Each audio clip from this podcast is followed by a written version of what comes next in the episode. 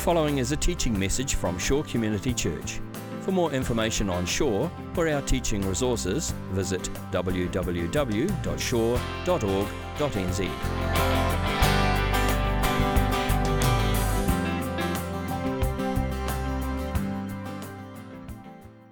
This morning we're carrying on our series in the book of Acts, and today we come to the story of Philip in Acts chapter 8. Let me introduce this by mentioning a study that came out several years ago on faith and belief in New Zealand. It uh, surveyed a range of people in New Zealand from a range of different backgrounds on issues to do with faith and religion and spirituality in New Zealand. And in this survey, among those people that identified themselves as Christians, they were asked this question How often do you talk about religion and spirituality with friends and family? And of those who responded, 41% said never. They never talk about those things with people they know. Another 48% said occasionally, they occasionally broach those subjects, and only 11% said often. And it paints a bit of a picture, I think, of the Christian community in New Zealand uh, as a group of people that are generally quite reluctant about sharing our faith with others. We're generally quite reticent to do that. Whether we find it too hard, it's too scary, we don't know what to say, we don't know how to bring it up, we don't feel confident to talk to other people about our faith, whatever the reasons are, we, we tend to be a group that, that are not overly comfortable talking to others about the faith that we have. And what that means is there's a group of non Christians in New Zealand, a large group, that really don't have much of an opportunity to hear the message about Jesus, at least at a personal, relational level. And that is where the story of Philip in Acts 8 is so important for us. Because when it comes down to it, this story is really about one person sharing the good news about Jesus with another person. I know some of the details in the story are unusual and extraordinary, but really that's what it comes down to. Philip was an ordinary guy and he was a person used by God in this moment to share the message of Jesus with someone else whose heart was open to it.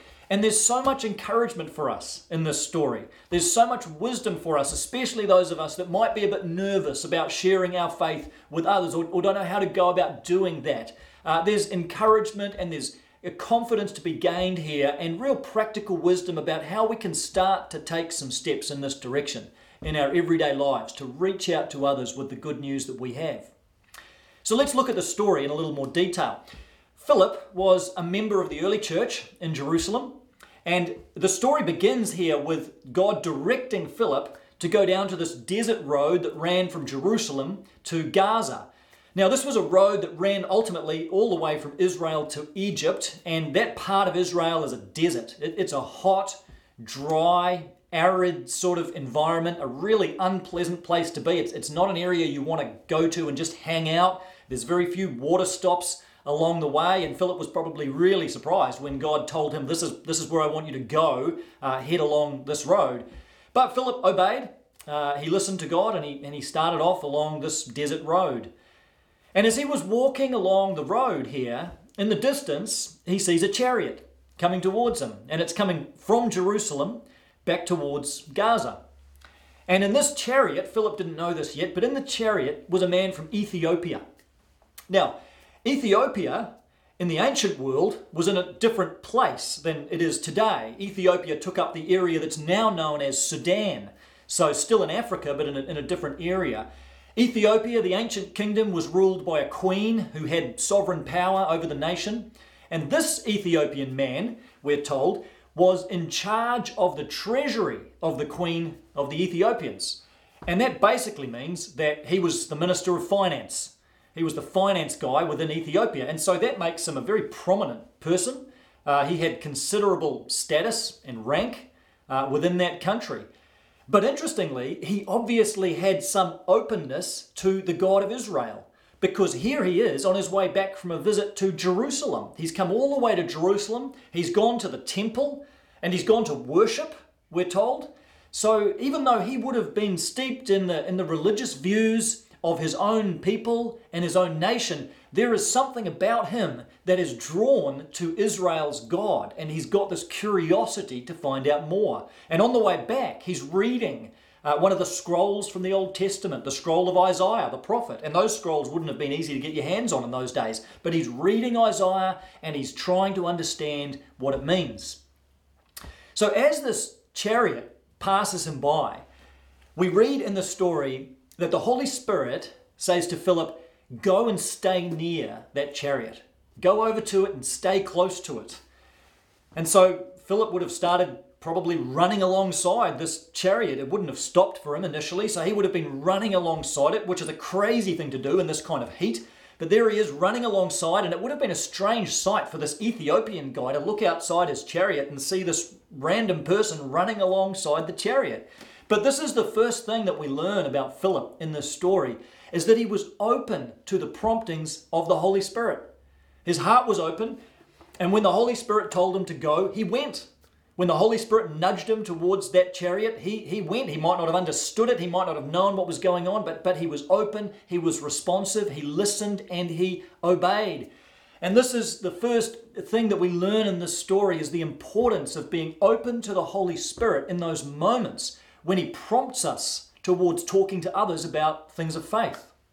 Sometimes you're in a conversation with someone and there's that nudge that little nudge of the Holy Spirit. Sometimes you just wish that wasn't there, but there's that voice saying, This is a moment. This is a moment you can you can drop something into that conversation. You can say something here that, that represents yourself as a Christian, or that says something about your church, or something about a Christian perspective on that issue that you're talking about. This is a moment to step into. Or maybe you're, you're nearby to someone and, and, and the Holy Spirit just prompts you, go over and talk to them. Go and, go and chat to that person. Maybe walk across the room or talk to the person next to you. There's that prompting and that nudging. And when we have that prompting, we have to make a decision. Are we going to listen to that voice? Are we going to step into that moment? Or are we going to shut it out? A guy in our church shared a great story with me recently of uh, a woman that he used to work with. And uh, he, after he retired from his work, he'd learned that this woman that used to be a colleague of his had gone through some really difficult times. She'd gone through some really difficult medical things uh, in her life. And he'd texted her uh, during that time just to let her know that he was praying for her and she knew that he was a Christian. And then just the other day, he was driving home and he had that prompting of the Holy Spirit, uh, a prompting that he sensed he needed to pull over and call her.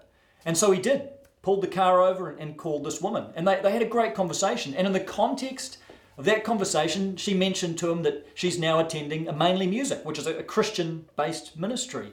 And she's attending some other family activities as well. And he really had the sense that, that her heart is far more open to the Christian faith than, than it used to be. And so he was able to um, reaffirm to her that he's praying for her, praying for her each day.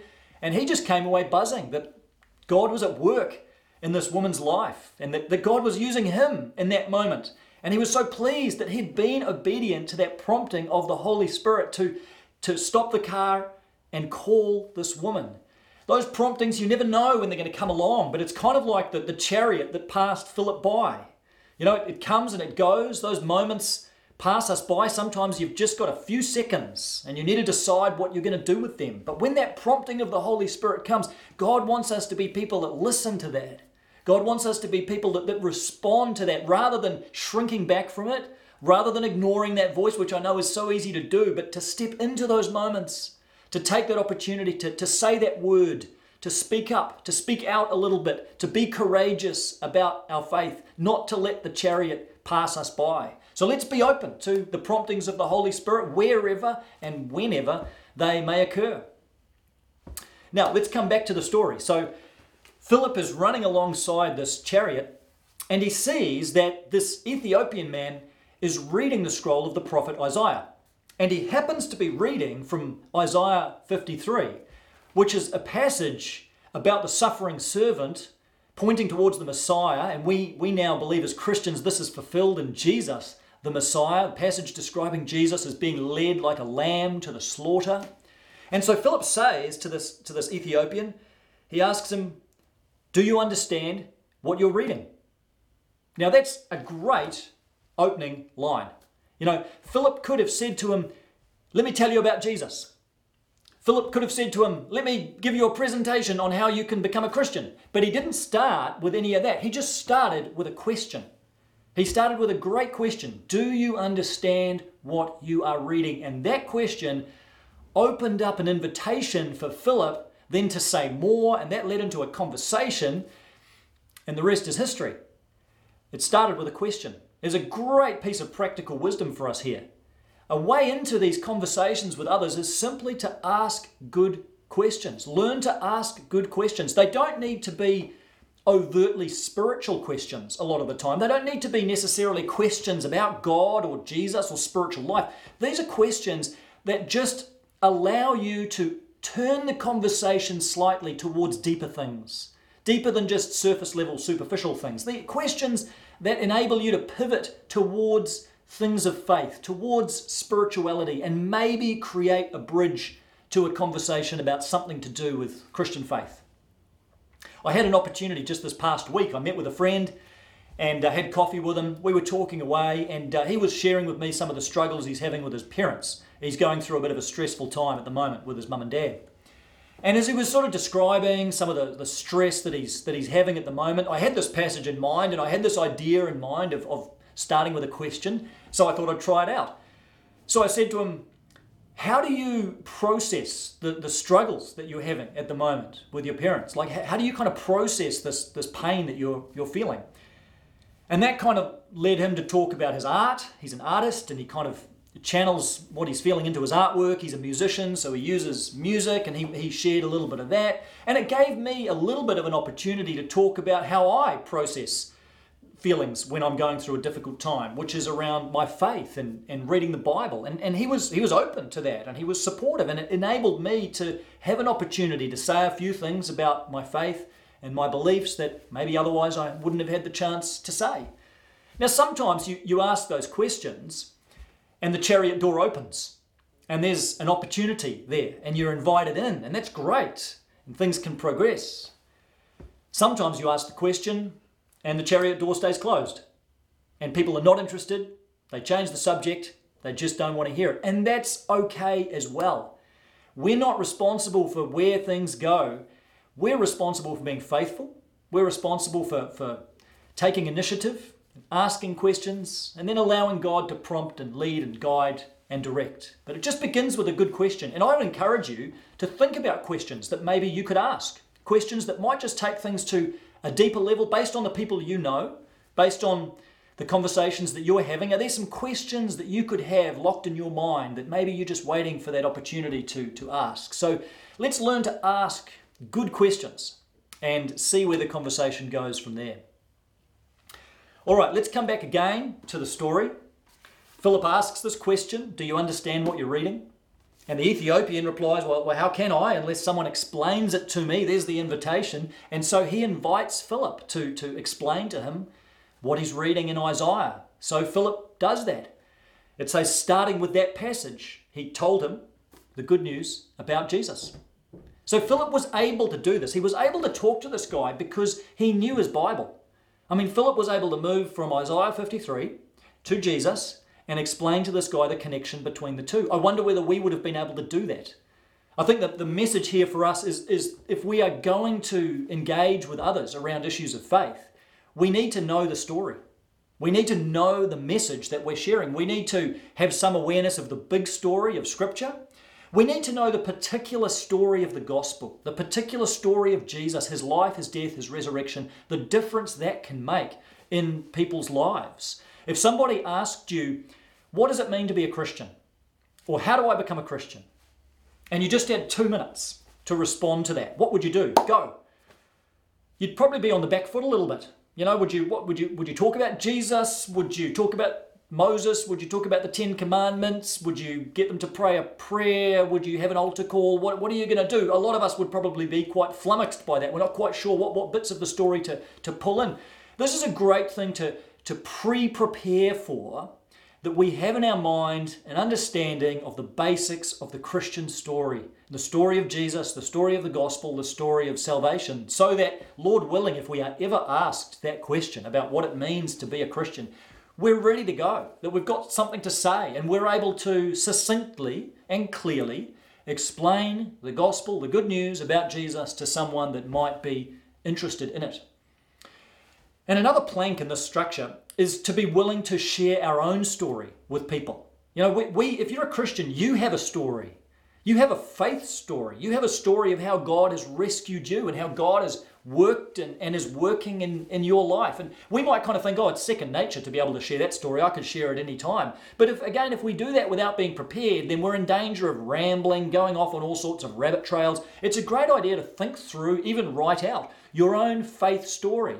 So that if you have an opportunity, you can share something of, of your journey, of your story, and how you've come to place your faith in Jesus and the difference that makes in your life. It's a great thing to do to share your story because people can't argue with that. They, they may argue with other things you say, but people can't argue with your story. That's you, that's your lived experience. It's another opportunity you may have to share your own story with someone. So let's be ready. Let's know the story of Scripture. Let's know the Jesus story. Let's know our own stories so that we're ready and able to share them if the opportunity arises. All right, let's come back to the story one final time. Philip talks to this Ethiopian man about Jesus, shares the good news with him, and then the response of this Ethiopian is interesting. He says in verse 36 Look, here is water. What can stand in the way of my being baptized? Now, we might find that a bit of a strange statement uh, because you, you sort of think, well, where's the conversion? This guy doesn't seem to have made a confession of faith. Where's the, where's the sinner's prayer? Where's the altar call? Well, I think we can imply that, that, that's, that that's there, that this man has made a confession of faith. But in the New Testament, conversion and baptism went hand in hand, often on the same day. That if someone wanted to place their faith in Jesus, one of the first things they would do is find the nearest water and get baptized. And that's how it is with this Ethiopian.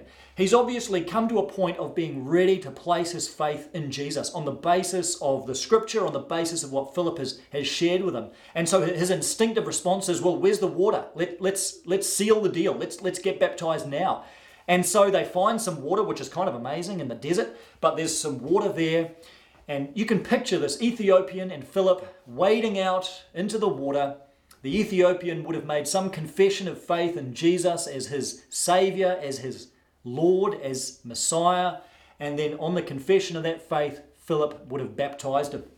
And as the Ethiopian comes up out of the water, Philip disappears. He's taken away by the Holy Spirit to another place. But this Ethiopian man goes on his way rejoicing because of the transformation that God's worked in his heart. And it is an amazing transformation when you think about this guy now heading back to Ethiopia, heading back to a kingdom that would have been steeped in all kinds of pagan religion, the worship of all kinds of other gods besides the one true God. And yet this guy is now going back as a follower of Jesus.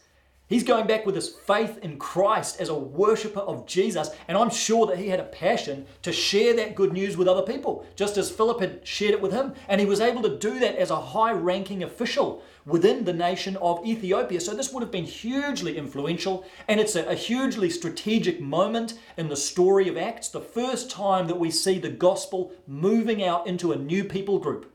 So far, it's just been with the Jewish people, but now this is the first time someone from a new people group has heard and responded to this message, and the gospel is now moving out into the nations. It's an exciting story. In so many ways, this Ethiopian is an unlikely convert.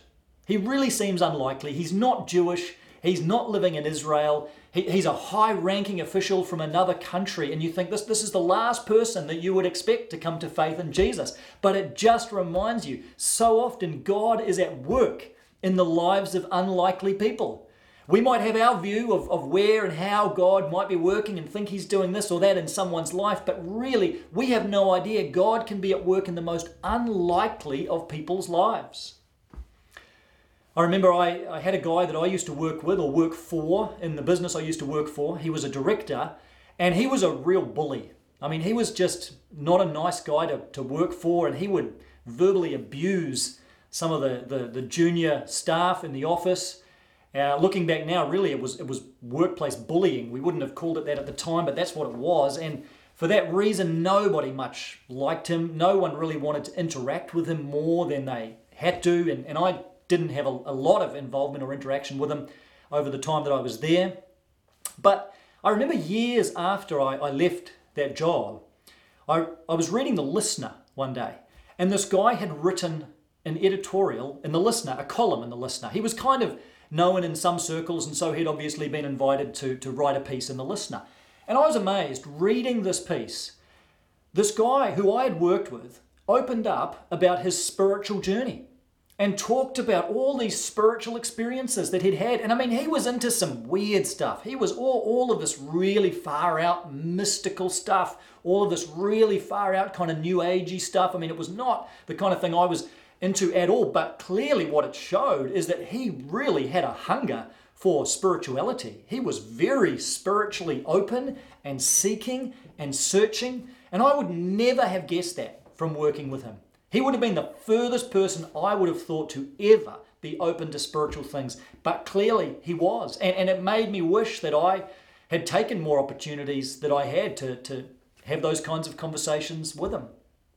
It just shows that God is working in the lives of people that we might least expect. Let's not prejudge who God is working in and who God's not working in. We might be able to see some things, and you might be able to tell, yes, that person seems a little bit more open, but sometimes it's the people you think are less likely to respond. And God might be doing something in their life. So let's just have an openness of heart to wherever and however God might work. Let's expect that sometimes it's the unlikely ones that may be most open. Let's anticipate that God might be working in the lives of some people around you that you, you don't think anything much is going on in terms of spirituality. You might be surprised. Let's let God be God. Let's let Him work as He wants to. Let's just be available and open and expectant to be used by God however and wherever He wants to use us.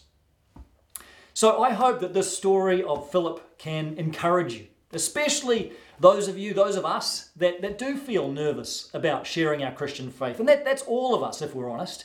Those of us that are a bit reticent to do that, we don't feel comfortable and we struggle. There's so much encouragement here from Philip that it starts just by being open to the promptings of the Holy Spirit. Just having that awareness, and you might be surprised at just how many opportunities there are for you in your day to day life to have these connections with other people when you start tuning in to the voice of the Spirit in your life. To begin with questions, just the simple power of a question, to be able to direct the conversation in, in a slightly different way and, and, and maybe steer it towards things of faith. To know the story well. Let's be people who know the story, who know the gospel, who know our own stories and are willing to share them. And let's be people who look for those opportunities and expect God to be working even in the lives of unlikely people. And let me just say to you again that if you're watching this message and you don't have a living relationship with Jesus Christ, maybe you look at the story and you see yourself more as the Ethiopian. That, that, that you are maybe searching and, and seeking and open, but you don't yet have that relationship. I want to just remind you and encourage you that opportunity, that invitation to know Jesus in a personal way is there and it is available to you. We'd love to talk with you about that and how to take a next step in your faith journey. And if you are a Christian, just remember there are people out there who are searching. There are people in your life and in your world right now who are seeking. You may not see it, but they're asking questions and they're open and they're waiting for a Philip to come to them.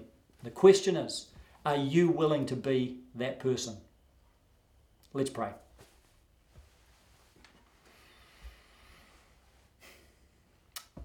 Well, God, we hear your word this morning, and, and it's a challenging word because, God, if we're honest, we don't find this easy.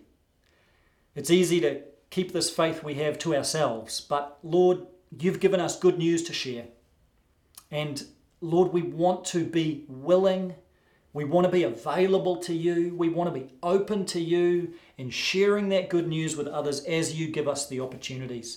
So, Lord, we pray this week that you would direct us in the ways that, that you want us to go, that you would ordain conversations and interactions with, with others who don't know you, that we might be able to speak up and, and say a word. And, and God, when those moments come along, when those opportunities come along, and when your spirit prompts our hearts, would you give us in those moments the boldness? Would you give us the courage that comes only from you to step into those opportunities, not to shrink back, but to step into those opportunities and speak up and speak out about the faith that we have in you.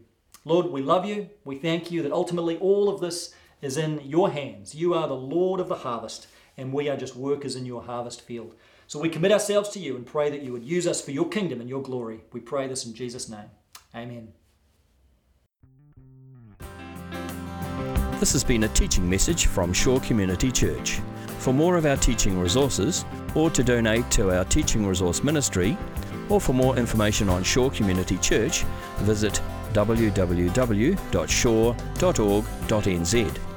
Alternatively, you can email office at shore.org.nz or phone 09 415 0455. Thank you for listening.